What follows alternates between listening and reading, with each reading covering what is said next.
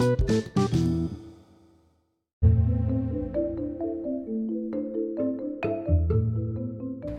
semuanya, kelas 11 bahasa, jumpa lagi dengan Punita. Hari ini kita belajar tentang institusi sosial dalam kelompok etnik.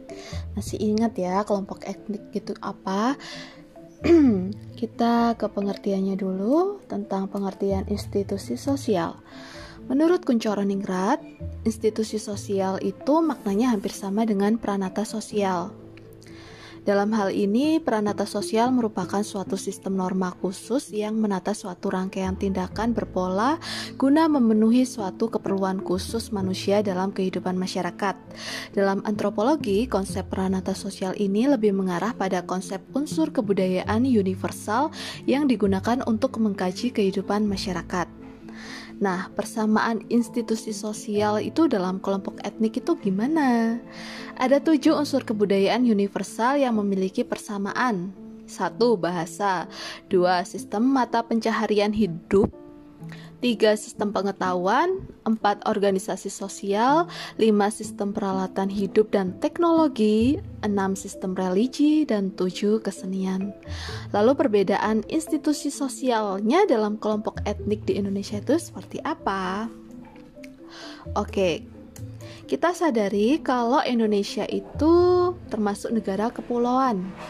Pulau-pulaunya itu dihuni oleh beberapa kelompok etnik atau masyarakat. Setiap etnik memiliki kebudayaan yang berbeda-beda sehingga menimbulkan keanekaragaman budaya. Dalam keanekaragaman budaya ini terdapat perbedaan-perbedaan institusi sosial antara kelompok etnik satu dengan kelompok etnik lainnya. Perbedaannya sama, dapat dilihat melalui tujuh unsur kebudayaan yang tadi.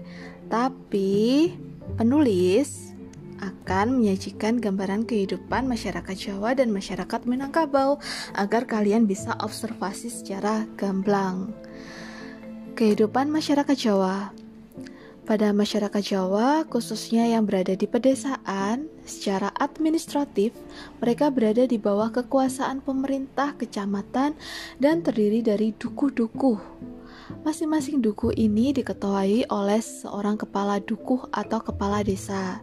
Sebagian besar masyarakat Jawa, khususnya yang tinggal di daerah pedesaan atau pedalaman, mereka bekerja sebagai petani, pedagang, pegawai, dan sebagainya. Nah, dalam masyarakat Jawa, sistem kekerabatannya itu berdasarkan prinsip keturunan bilateral.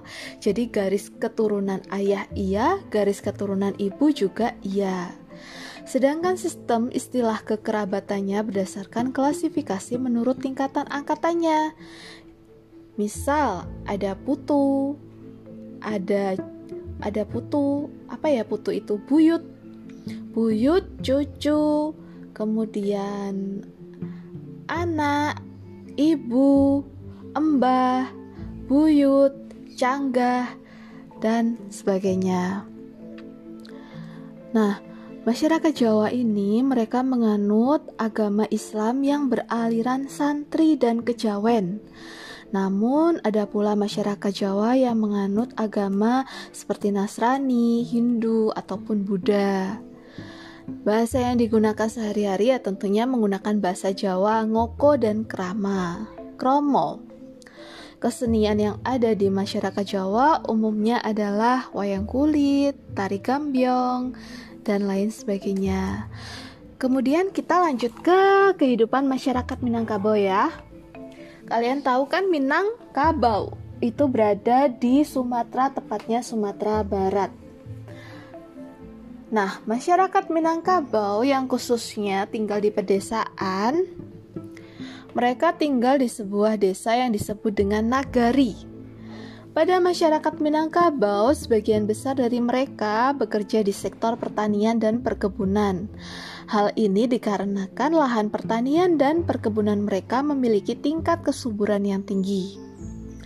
Pada masyarakat Minangkabau, mereka menganut garis keturunan secara matrilineal atau berasal dari keluarga ibu menggunakan binti.